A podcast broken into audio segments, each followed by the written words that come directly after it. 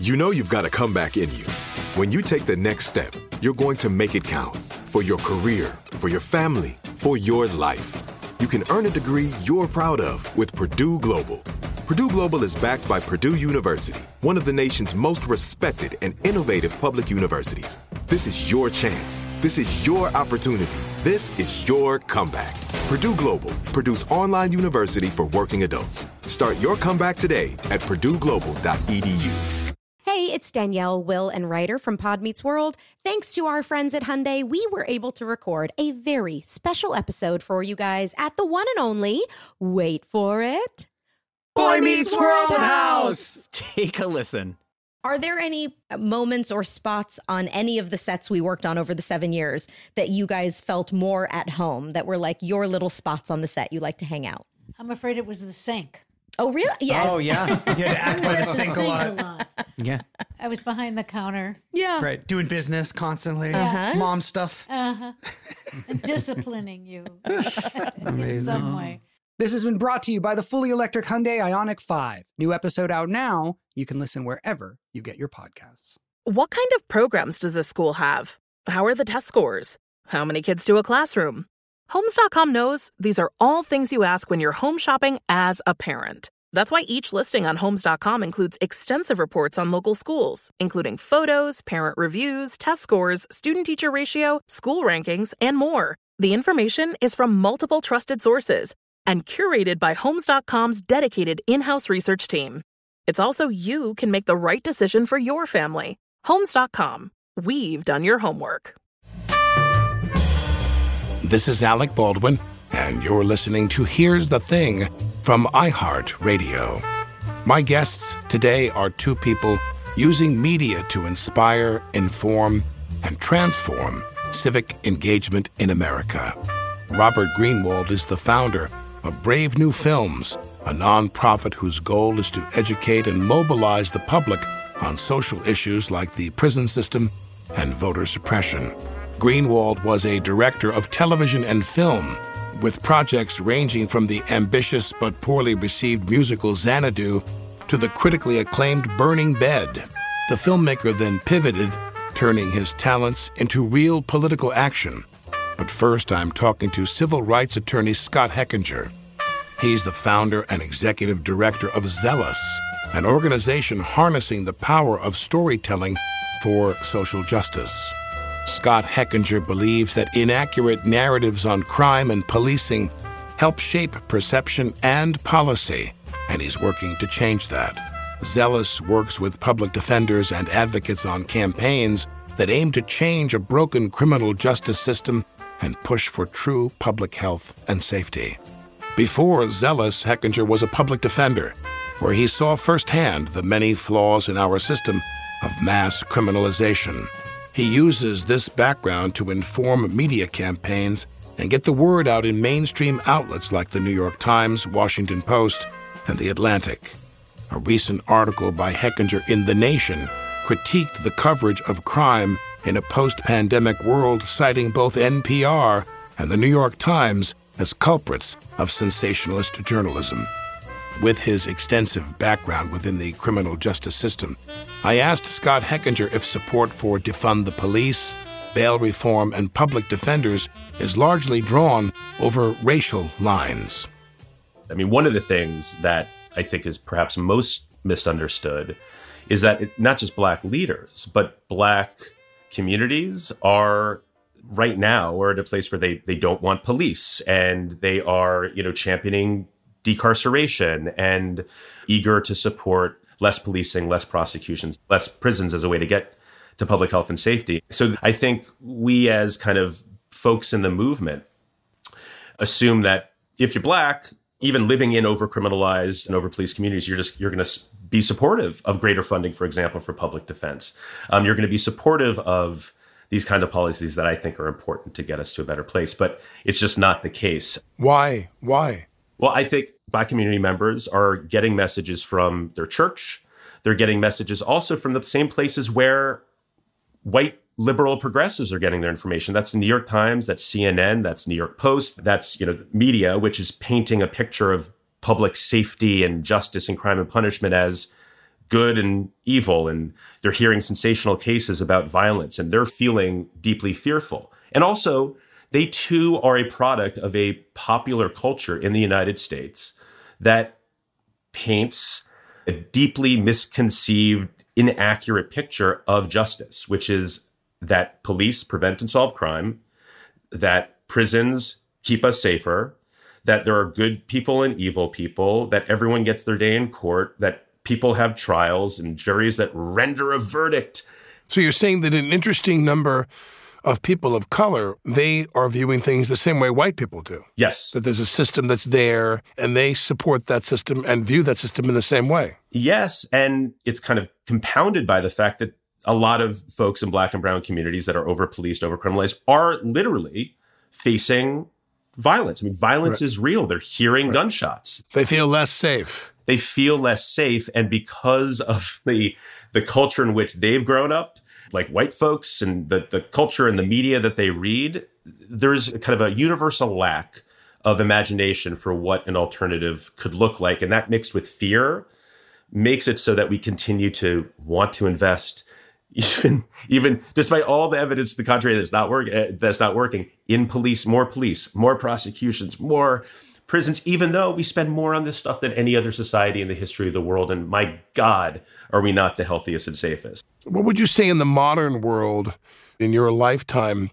Uh, what have you noticed? It, w- do- does it really go back? In my mind, does it go back to Giuliani, broken windows, Bratton, uh, that whole thing here in New York, or e- even across the country? When did it begin? Where we needed to uh, paramilitarize the police departments? oh boy my initial gut is it goes back to slavery and i don't say that like lightly or facetiously Right. um, modern day policing was born out of slave patrols. Rikers Island, just as an example, is named after Richard Riker, who was a famous white slave catcher. Um, You're kidding me. no, Oh my God, I didn't know that. no, he was the uh, comptroller, and and he was a famous like northern slave catcher who would like catch slaves and sell them down back down south for for bounty. Um, yeah, that's the place where now thousands of predominantly like ninety two percent black and brown people are caged. Pre-trial, presumed innocent, only because they cannot afford to buy their freedom. This is it's baked like racism, harshness, all that stuff is baked into, the, into American society, and New York is no different. Policing, though, in, in prisons, it, it so it was always there.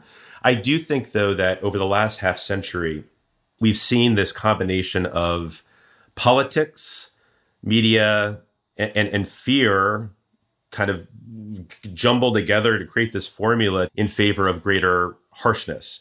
It's driven by power, it is driven by prison interests, it's driven by prosecutors, it's driven by police and their talking points, it's enabled by popular culture, all too willing to just repeat these popular narratives and a media that, in the best case, is just kind of falling on bad habits and practices and relationships that they've built with police and, prosecutors as easy sources and kind of being lazy. In worst case, really actively, affirmatively trying to help this narrative. But it's put out there, and people then they see and they feel like our current system is inevitable. The mass incarceration is inevitable. That imprisoning 2.3 million people is inevitable. And it isn't, and it shouldn't be. And we're at this point where we need to topple this imbalance of power and control over criminal policy and media because that control over it and that narrative and that reinforced message is influencing people's basic intuitions How does Zealous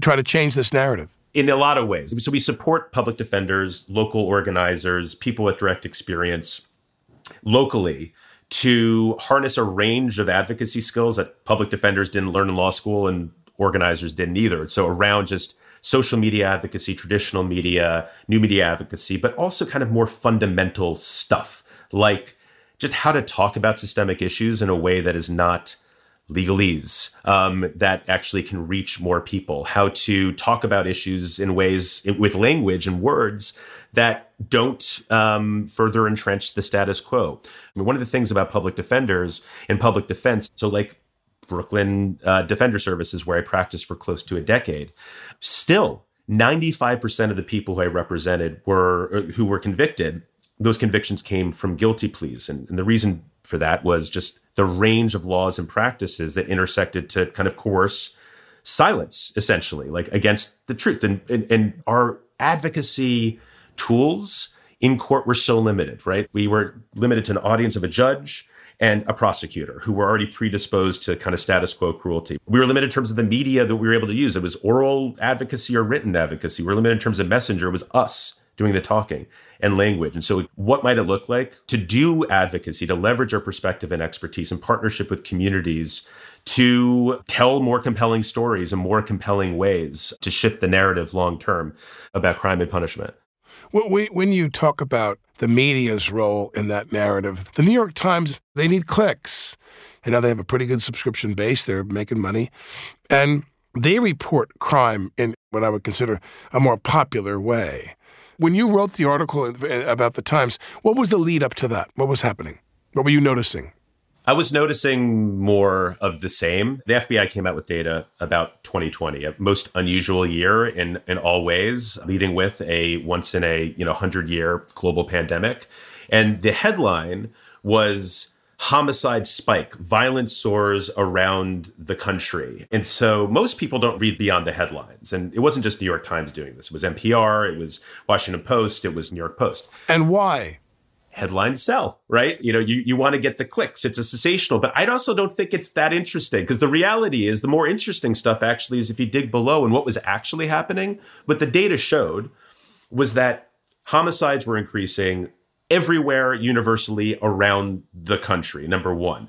In places that had bail reform places that which were very few and most places that didn't. In red and blue states places that had police pro, uh, protests against police violence and places that didn't. Rural areas cities blue white, red etc the lead should have been this undermines the data that just came out undermines years worth of effort by police and prosecutors and prison interests across the country to convince us that any minor modest changes in a direction away from them actually was causing crime because it was universal in places that had some changes and places that didn't. Instead, we hear homicides up.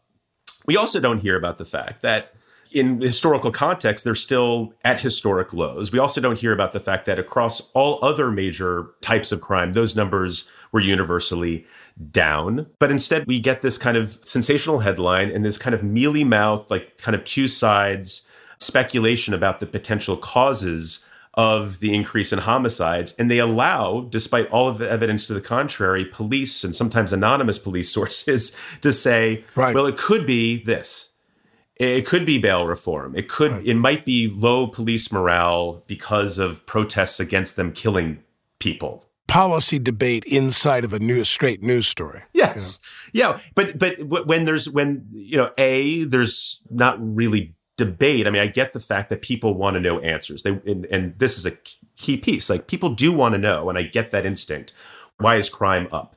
The thing that's unbelievable, you have police out there and then media, very smart journalists from the New York Times and other places taking their word for it and allowing them to like speculate about the causes of crime going up. And yet no one kind of addresses this key point of, okay, wait a second, we're paying you in New York City $11 billion a year, the, the most of any police force in the country, more than most, I would say, countries' armies. And there's still crime at all, let alone right. rising violence. Right and you're deflecting to something that just started two years ago that actually has been wildly successful, which I can talk about bail reform. It's this incredible sleight of hand. Scott Hechinger. If you like conversations with dedicated advocates, check out my interview with Ingrid Newkirk from People for the Ethical Treatment of Animals. We went to the Department of Justice to the Attorney General's office, and we had very carefully, painstakingly documented how Ringling had allowed this lion to burn to death, basically, in the Mojave Desert. So we went to the DOJ and we said, look, Ringling gets away with this all the time. So that resulted in the biggest fine in U.S. history against a circus. Hear more of my conversation with Ingrid Newkirk at here'sthething.org. After the break, Scott Hechinger breaks down the repercussions of electing former police officer Eric Adams as mayor of New York City.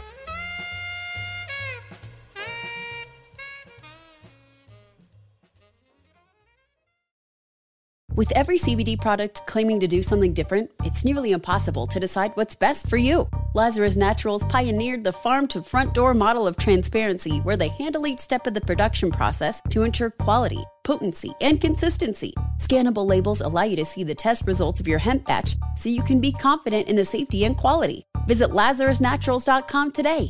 Lazarus Naturals, committed to improving your life as well as the world around you. Not available in Idaho, Iowa, or South Dakota. Like many of us, you might think identity theft will never happen to you. But consider this there's a new identity theft victim every three seconds in the U.S. That's over 15 million people by the end of this year, equal to the populations of New York, Los Angeles, and Chicago combined. Even worse, identity theft victims often don't even know they're victims. That's why Lifelock Identity Theft Protection alerts you to identity threats, even the ones that don't show up on a credit report, like data breaches, fraudulent bank transactions, loan and credit card applications, and crimes committed in your name. If your identity is stolen, your own dedicated Lifelock US based restoration specialist will work to fix it. Lifelock protects you in ways that you simply can't on your own. Join now and save up to 25% your first year at lifelock.com slash iHeart. That's lifelock.com slash iHeart to save up to 25%. Identity theft protection starts here. Right here, right now. Find your beautiful new floor at Rite Rug Flooring. Choose from thousands of in stock styles, ready for next day installation, and all backed by the right price guarantee. Visit riterug.com. That's R I T E R U G.com today to schedule a free in home estimate or to find a location near you. 24 month financing is available with approved credit. For 90 years, we've been right here, right now. Rite Rug Flooring. I'm Alec Baldwin, and you're listening to Here's the Thing. In 2020, New York State attempted bail reform, a legislative effort that lasted just weeks before the law was changed. I wanted Scott Hechinger to help explain bail reform and the criticisms that led to its diminishment. Pretend that you don't know anything about bail reform and you're a legislator. Just put yourself there. And I'm coming to you to talk to you about a policy. I'm proposing a policy. And I'm telling you that I can guarantee the following result that in the next 18 months, 183,000 people who otherwise would have faced jail will be free, will be back with their families, will be in their jobs, will be able to wake up in their own bed, will be able to fight their case from We'll have a shot at justice. We'll have a shot at justice. Okay, so go start there. On top of that, we'll save taxpayers over $650 million. On top of that, I can guarantee that 99% of the people who are released who otherwise would have faced bail reform will not be rearrested for any crime of violence, and even less for a crime involving any kind of use of a gun. My, my gut is you look at me like you're over promising and you're being ridiculous, and no way, you're out of your mind. That's what it is. That's what bail reform is. Bail reform in New York is this enormously successful change for justice, for fiscal responsibility, for fairness, against racism that keeps folks productive. And yet, people think it's a disaster. There's no tie to violent crime. There's no tie to any of this stuff. And here's the the thing that's amazing about it is the, our leader and our leaders, Governor Hochul, admitted it was admitted it was a success. The same week she proposed rollbacks that would put 45,000 more people on the path to jail. She wrote an op-ed that laid out exactly what I said. It's been enormous success and because essentially of politics, because of the the narrative that's out there. Bail folks need to understand first of all it ain't a, it's not a punishment. It's incentive. It's an idea you pay money to court you're supposed to then be out. It's incentive to come back to court. No matter what happens at the end of the day, you pay the money back. What we know is that people come back to court overwhelmingly without bail. We know that's true. So we know it's unnecessary. In reality, though, bail is a punishment. Most people who have bail set can't afford to pay it and they're locked up. And what does jail do? in addition to separating you from all the things, bills, you know, bills piling up, people Right. in need of caretaking, what does it do? It actually increases the likelihood that you are going to get rearrested upon release. It's actually, there's this fancy term, criminogenic. It's just basically, here, here's the reality. The primary characteristics of jail and prison are the exact same as the, the prime drivers of violence itself isolation, shame, economic deprivation, and violence. And so we wind up throwing a solution at a thing that actually winds up making the thing even worse. I was someone who I was so supportive of the police, even though I have my own criticisms of the police. I view the police force as a group of men and women who, by and large, are doing the job for the right reason. And that, like a lot of organizations, political parties in the country today, the leadership of the police department is the issue. Defund the police is just miserable. You want police. You need police. All those cliches. You hate the cops until you need one or whatever. So I think that defund the police was a miserable narrative. It was a miserable slogan. You know, I'll say, I actually think it's too soon to say that that was a bad, that was a disaster. Frankly, like it was incredible that for any period of time, it could have been a day, but that for a period of time, legislators and legislatures around the country were actually talking about divestment and reinvestment in different things outside of the police. It's an important conversation to have. And I think the most interesting models actually are in places like Eugene, Oregon, where they have this program called Cahoots, where social workers are actually sent without armed police. It isn't actually pairing the two because here's the reality. When you have someone in mental health crisis, perhaps, and I would say even often someone who's dealt with the police before because of their mental health issues. When a police officer shows up, whether they are the most well meaning, well trained, like the, the perfect police officer, the one who is not going to use violence, a police officer, is by their nature, they're triggering. They represent a series of really harmful consequences and solutions, which include arrest, handcuffing, all the things that you described. It includes, in the best case scenario, potentially an alternative to incarceration with forced mental health treatment or with the threat of prison. And so there's a lot of studies that look at the fact that a police officer showing up at all, even with a social worker, is problematic. In Eugene, Oregon, the Cahoots program shows that social workers showing up who are unarmed is enormously su- successful, and in very rare cases do they ever have to call for backup. And it doesn't lead to to, to more violence; it actually decreases it. So when a police officer became the mayor of New York, I thought this isn't the best idea. I don't think that the a person who's a police officer should be the mayor. What do you think about Adams becoming mayor? Oh God, he's it, it. It I'll tell you, it felt like a bit like Trump becoming president, where I knew it was going to be bad, like really bad, and it still far exceeded my expectations in in badness. I mean, days before Eric Adams became, officially became mayor, he announced that the first thing he was going to do, that was the number one priority for him, was bringing back. Even though it was still there, but like bringing back and reinforcing solitary confinement on Rikers Island.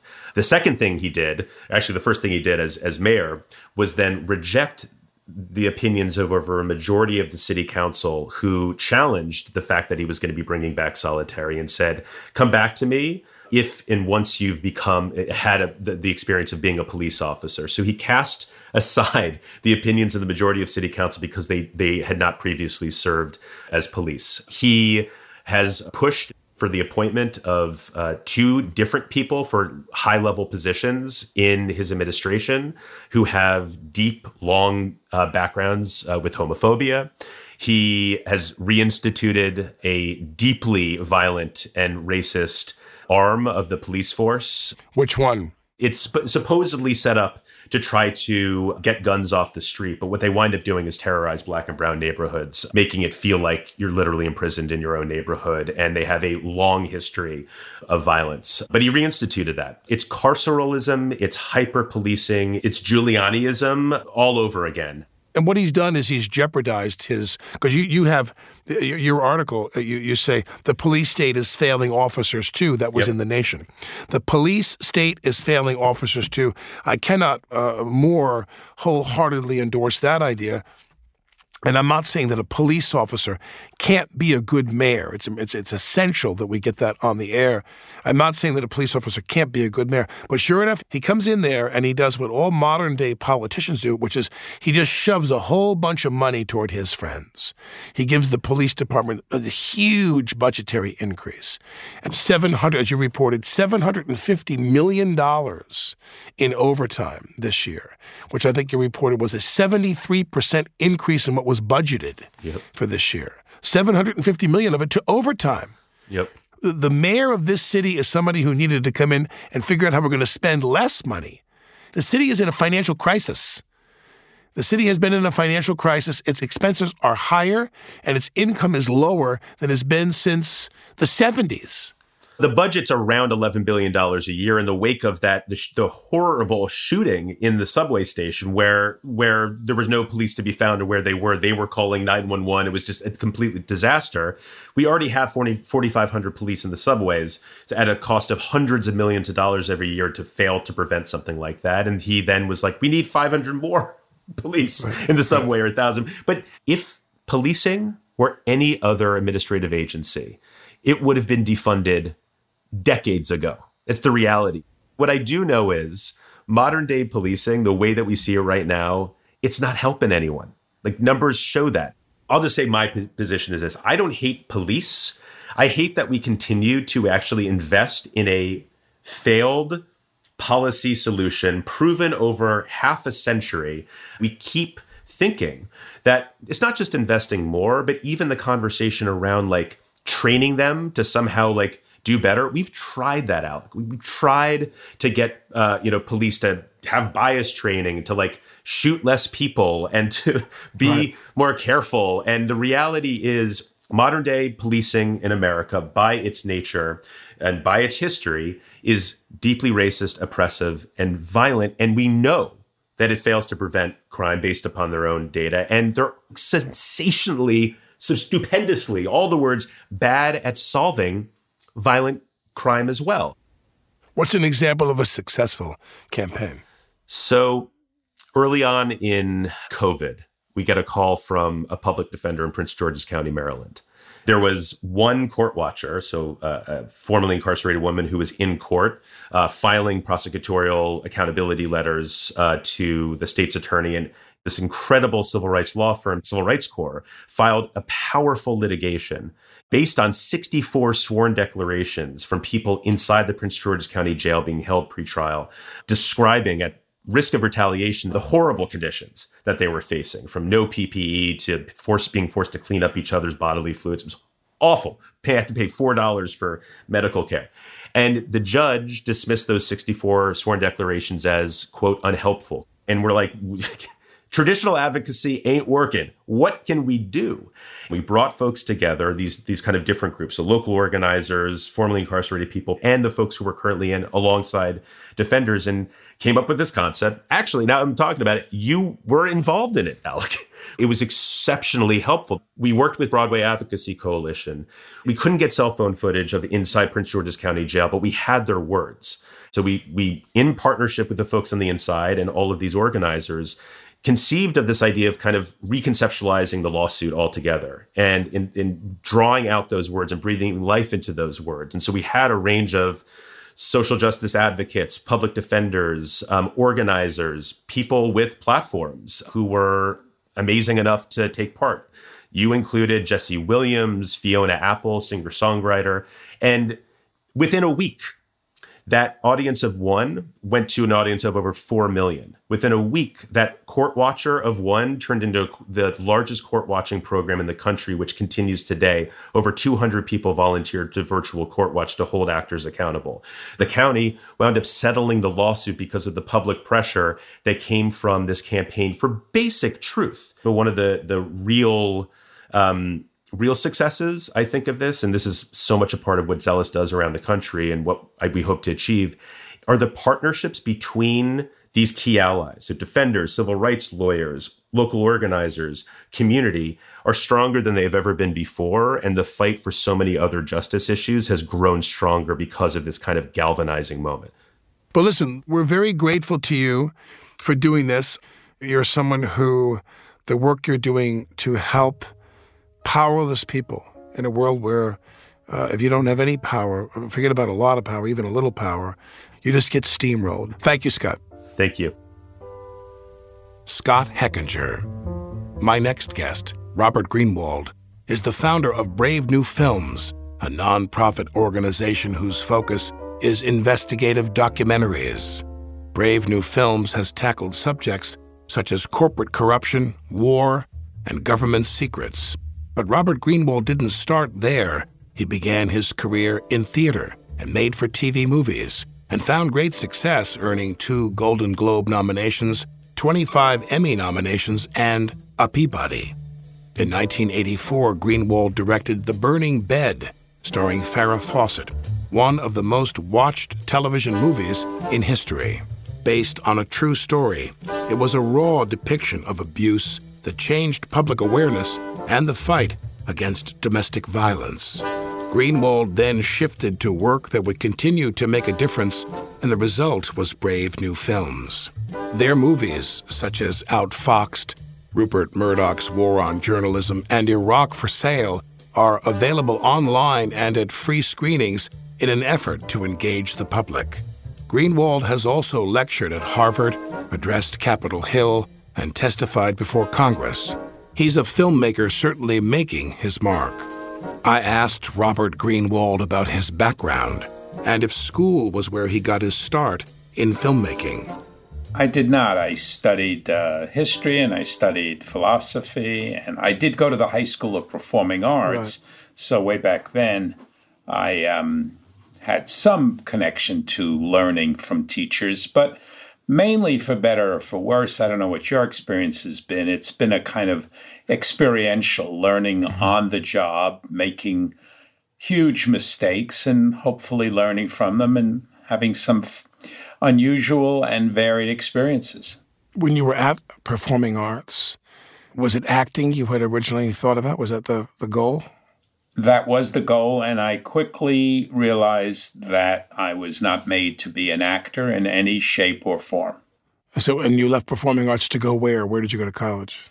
I went to uh, Antioch College for two years, and then I dropped out of Antioch College uh, to work in the theater. And I also then went to the new school because way back then you had to be in school in order to avoid the draft. Right. Now, describe some of your first experiences in the theater. Were they in New York or were they regional? Were you, what kind of work were you doing originally in the theater?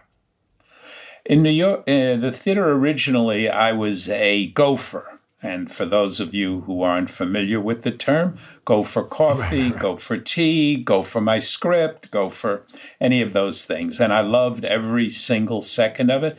I work for a wonderful director named Vinnette Carroll, a woman who I'd known from uh, High School of Performing Arts, and a show called Trumpets of the Lord, where I delivered the paychecks or the, actually the cash to the actors. And then at intermission, I sold albums uh, from the show. And then I tore the tickets when people came into the theater uh, at One Sheridan Square.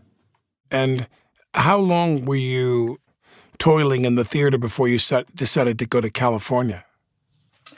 I was probably in the theater and having a brutally difficult time uh, of it, surviving financially, uh, emotionally. It was a, probably three or four years, and then I was offered a job at the Mark Taper Forum. Uh, directing plays. And I will never forget, I was offered $200 a week which I thought was extraordinary. It mm-hmm. provided financial security. And I went out and bought a juice mixer at the time, my first extraneous purchase. Um, but I, I was on top of the world, and that brought me to California, where I worked for uh, Gordon Davidson at the Mark Taper Forum for about two years and then transitioned to film and television, starting a company called Moonlight Productions because my then partner, Frank von Zerneck, and I were literally moonlighting from the Mark Taper Forum. When do you decide you want to start to hop the fence at the studio? Because apparently you talked your way onto a lot of movie sets or movie lots, correct? How did that happen? Uh, I tried. Well, it, it, as many things in life, as you know, when we look back, we see things a little differently. But I did realize as I was at the Mark Taper Forum pretty quickly that I have certain skill sets. One skill that I absolutely do not have is working for somebody. I'm a complete failure as an employee because I always had a way, my idea of how to do it or do it differently.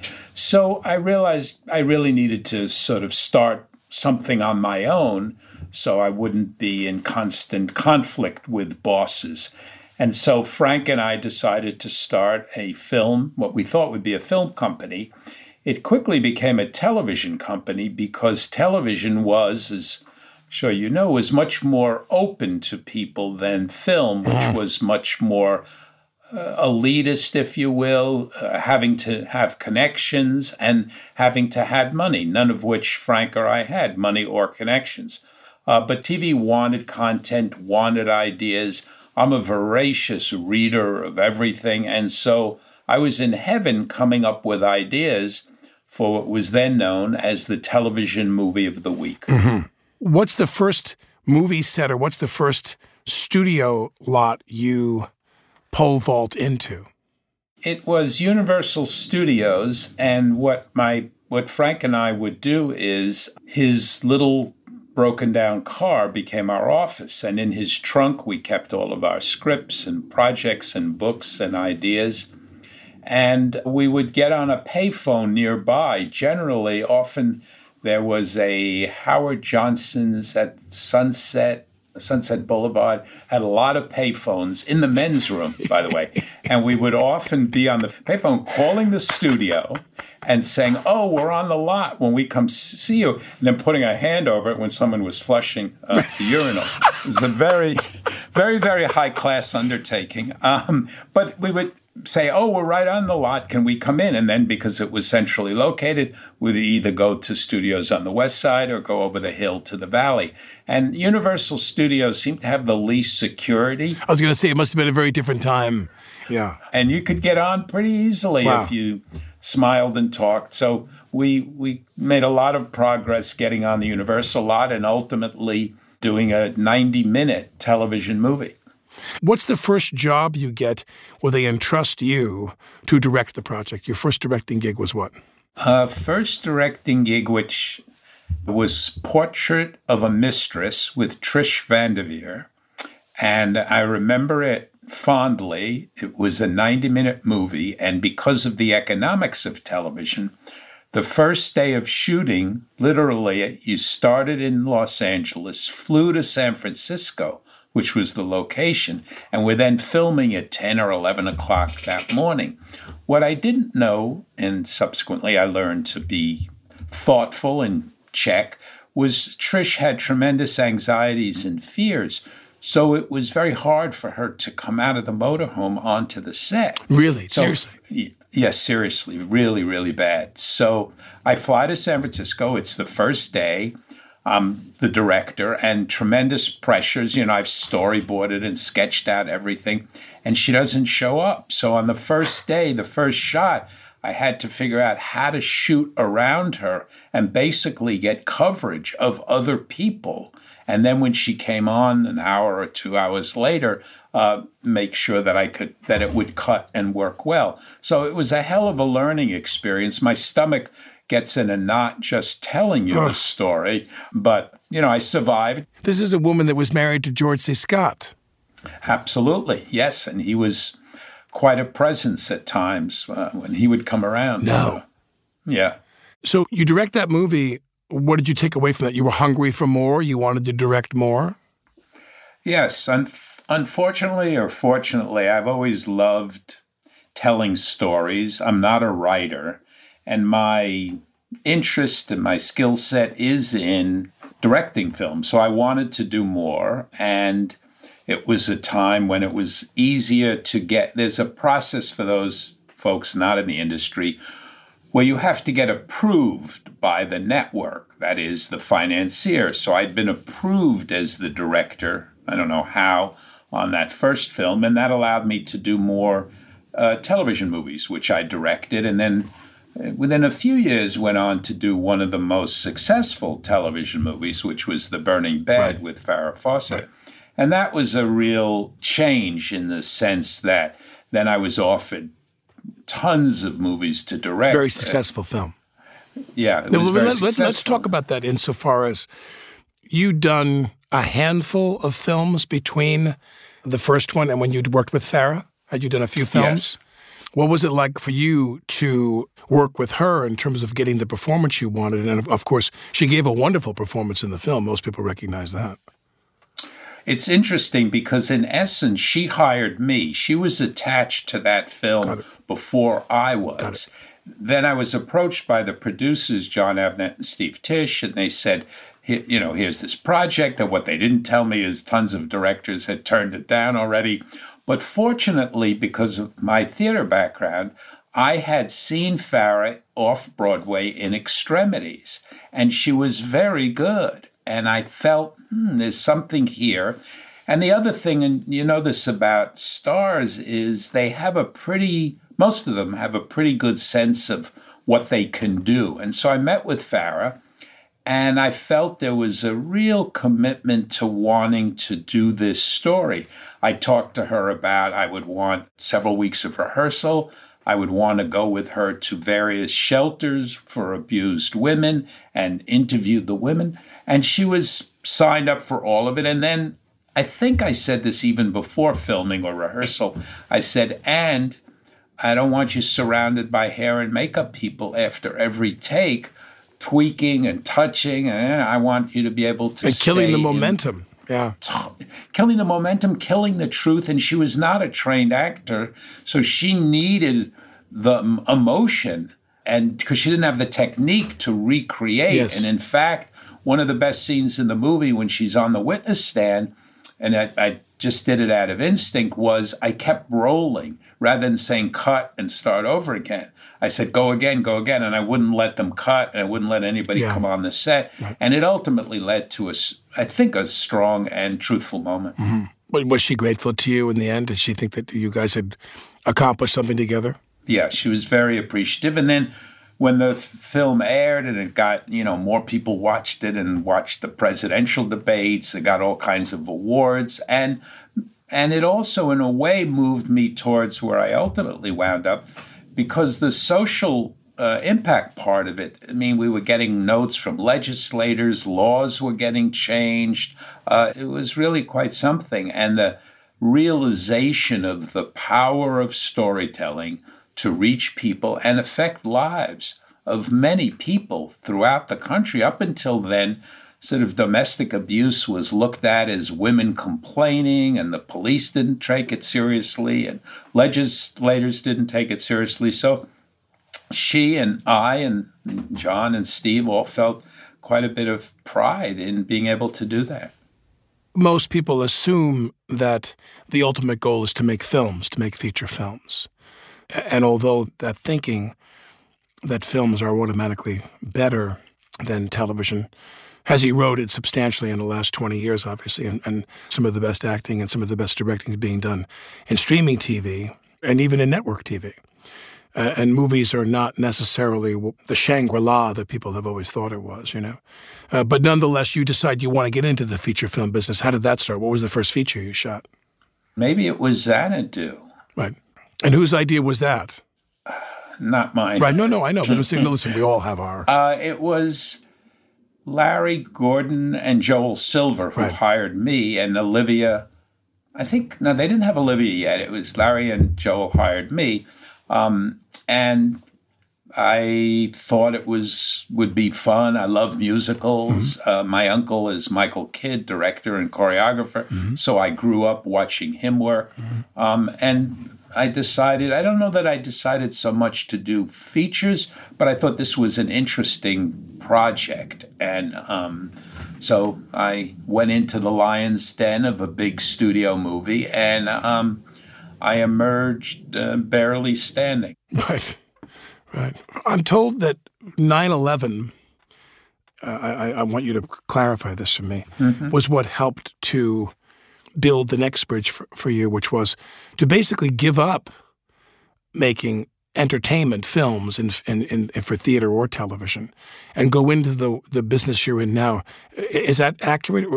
That was the timeline around 9 11? And what happened? Yes. In fact, it was it's actually very accurate and, and very specific. So a couple of things all came together. One of them, most was 9-11. And as you've, I'm sure, experienced, there was tremendous pain and tremendous fear. But our grief as a country, as a people, so quickly shifted from grief and pain to rage and revenge. I found it, frankly, quite terrifying, and particularly terrifying because of my four children who affect so many of the decisions that I've made in my life, that I make in my life now. And I felt a strong sense of what, if anything, could I do? And around the same time, my father died. And like all parents, like myself as a parent, uh, not perfect as a parent. And I remember very specifically waiting to get up and speak in our living room where we had a little memorial for him. And I'm thinking, what am I going to say that's not bullshit, but that is real? And it really hit me that one of the wonderful things he passed on to me was this notion that uh, you gain by doing something above and beyond your own narrow financial interest, assuming you're fortunate and comfortable enough, which I was. And so at that moment, it all kind of came together.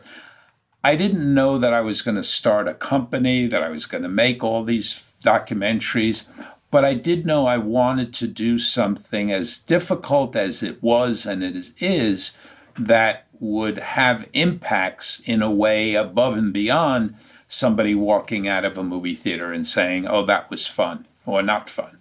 9 11, I was doing a play out on Long Island, and it was the first year that Bay Street Theater in Sag Harbor had decided to extend their season beyond the normal summer months and the summer crowd and go into the month of September. And we were going to run through the month of September for two or three weeks. And our first invited dress was 9 11 itself. Wow. And uh, we canceled that performance. Uh, we all mm. said that we were not in any emotional condition to go and do that. Then the next day was our first ticketed preview. Mm. And uh, the theater was small. And when you left the theater from the dressing rooms, you had to pass through the lobby. And a handful of people would wait for us. And with uh, you know, tremendous sadness in their face, they would say, Thank you so much for giving us something, for coming here and doing this, and giving us something to take our minds off this horrible event. Because it was so immersive, you know, you just couldn't get away from it for months and months. I, I had a woman who lived in my building who was Jewish, and she turned to me and she said, Now New York is like Israel. I'll never forget she said that. Like, like we were going to have to live now in a condition of fear and in a defensive posture on a kind of constant level. Now, the United States was no longer invulnerable to this kind of thing. And I, I remember thinking to myself, you know, I got to get out of here. I thought, I got to move out of New York. And I was really, really terrified. I didn't really think much about changing my career, but you do change your career.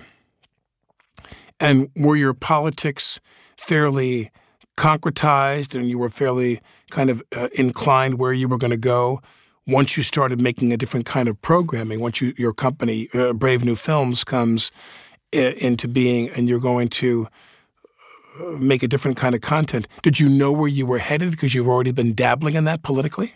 Well, I knew that some of the most satisfying experiences when I've been in the commercial for profit world had been true stories based on things like the burning bed and a bunch of others children being locked up in prison, unemployment, inequality, the whole series of things, that those are the ones that gave me the greatest satisfaction.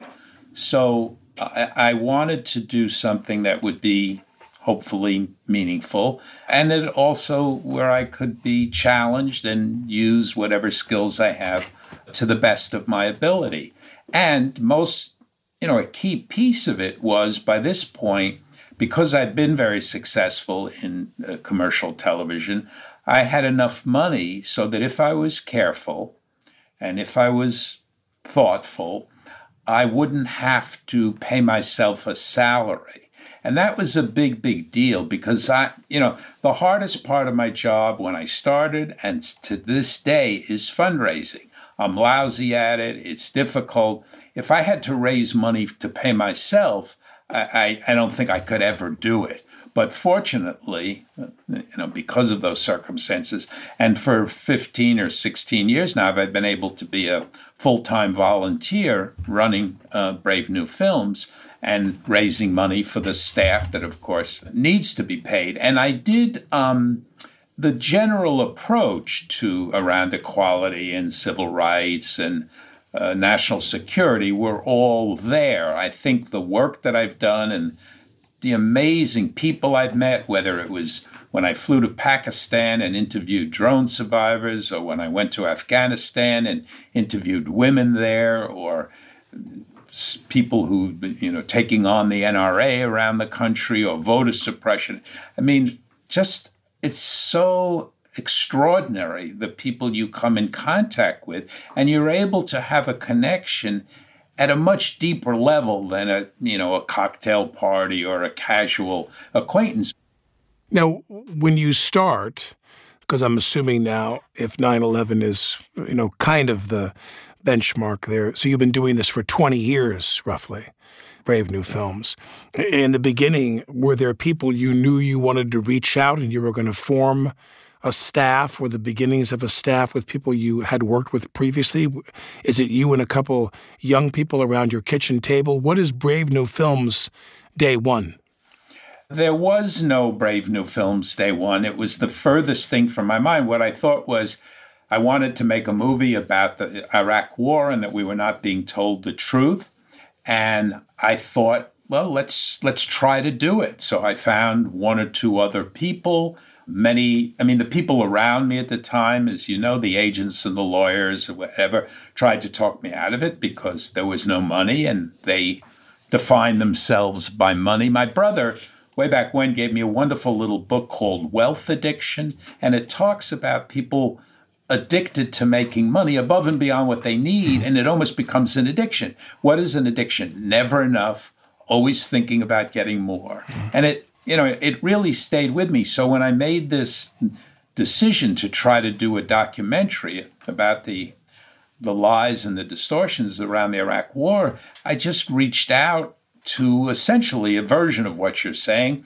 A couple of folks who I hired an editor and I hired a researcher, and we began. And that was the start. And then when we finished the film, um, so I hadn't really thought about this. How are we going to get people to see it, right? Mm-hmm. So we had an alliance with uh, one of the local radio stations, and I remember this so well.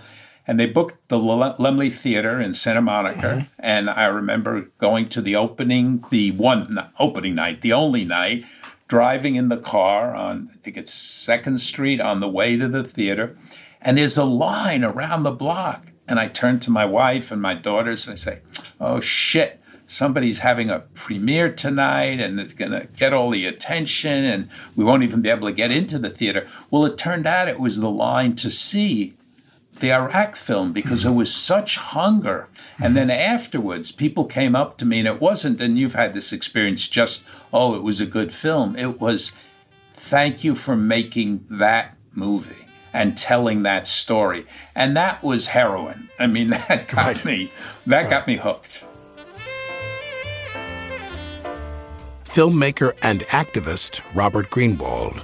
If you're enjoying this conversation, don't keep it to yourself. Tell a friend and follow Here's the Thing on the iHeartRadio app, Spotify, or wherever you get your podcasts. When we come back, I talk with Robert Greenwald about how the burning bed and 9 11 led him to bring his storytelling skills to another platform.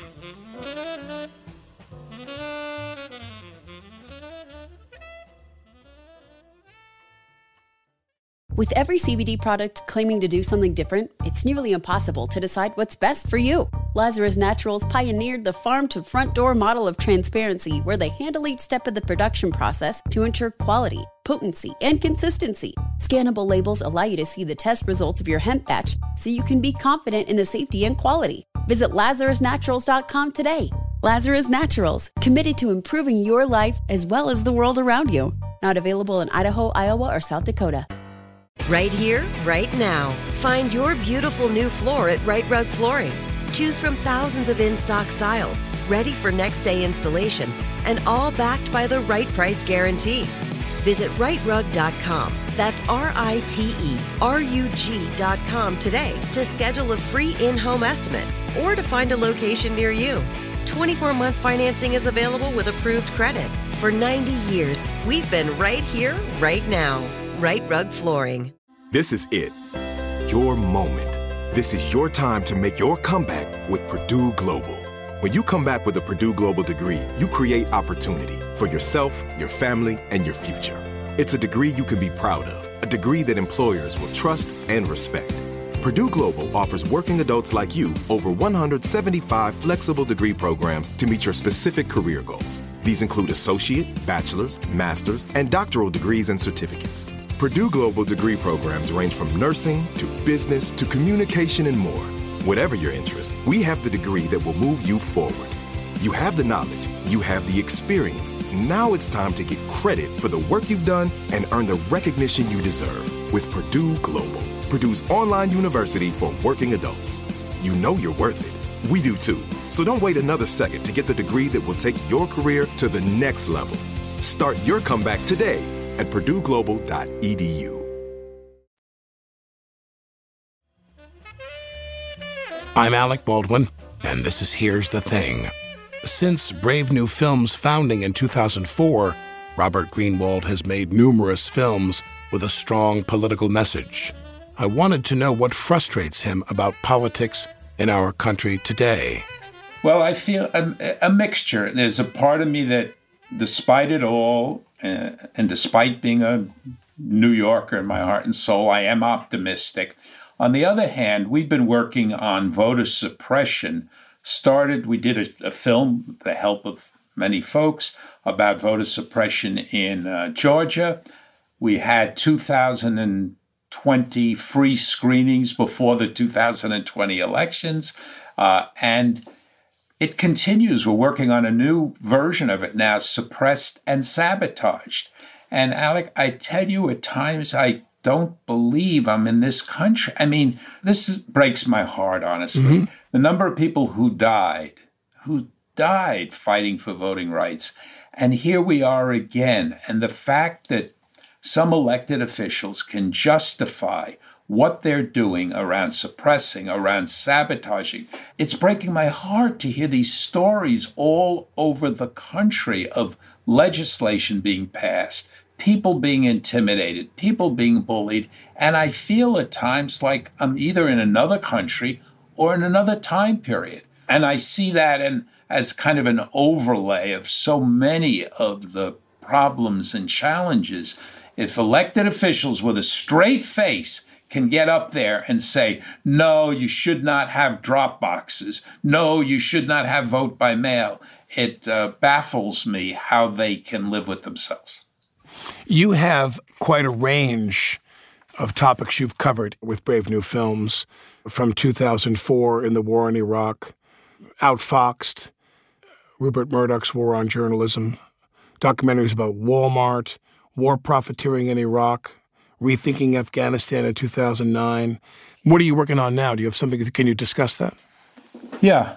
It's going to be called uh, Suppressed and Sabotage 2022. And the goal is to have it done in the spring. We put together a, you know, again, we do two things, right? We make the content, and as important, maybe even more important, is the distribution, because there's no point doing what we do if people aren't seeing it and if there isn't an impact. So we have study guides, we have actions that we ask people to do. And so if you have thousands of free screenings, it's hundreds of thousands of people being reached, some of whom are then going to be moved to do something about it. So right now we're heavily focused on the suppressed and sabotage.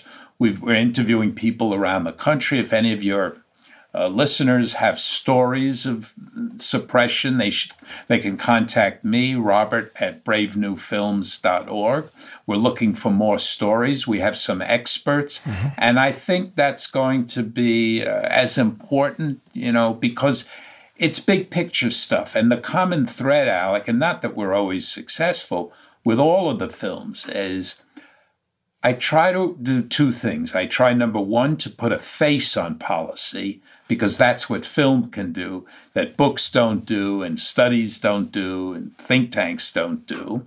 We humanize it. And then we try to connect the dots so that people understand it's systemic. Walmart was not about a bad boss, it was about a system of greed based on a certain kind of capitalist where anything is okay. Similarly, with the drone movie, if we stopped using drones today, there still would be issues around the military industrial complex. So I try very hard, and it's and you don't want to preach to people, you don't want to do spinach or homework. So how do you tell those stories that are deeply personal, that expose the systemic workings, and that people want to see and energize them rather than have them wanting to slit their wrists? We really, for a small group, we're putting more time and energy into reaching people because how do we take a clip and how do you change it so it will reach uh, 100,000 people on TikTok? And how do you change it so it'll reach 200,000 on YouTube? So, our job is to reach the different audiences in different ways that they consume the material, not to change it, mm-hmm. but to reformat or to change the length. Yeah. Yes. Well, I'm proud to know you. I'm proud to know you. Thank you very much for coming on with us, and thank you for your time. I really appreciate it. Okay. Thanks. Be well. My thanks to Robert Greenwald and Scott Hechinger. This episode was recorded at CDM Studios and produced by Kathleen Russo, Zach MacNees, and Maureen Hoban. Our engineer is Frank Imperial. Our social media manager is Danielle Gingrich. I'm Alec Baldwin. Here's the Thing is brought to you by iHeart Radio.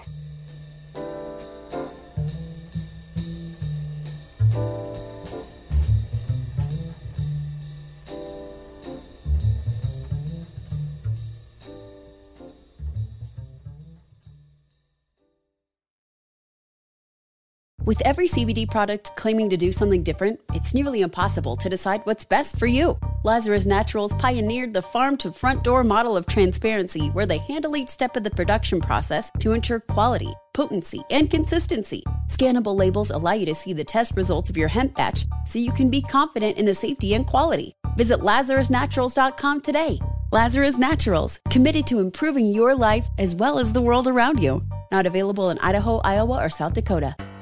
Right here, right now. Find your beautiful new floor at Rite Rug Flooring.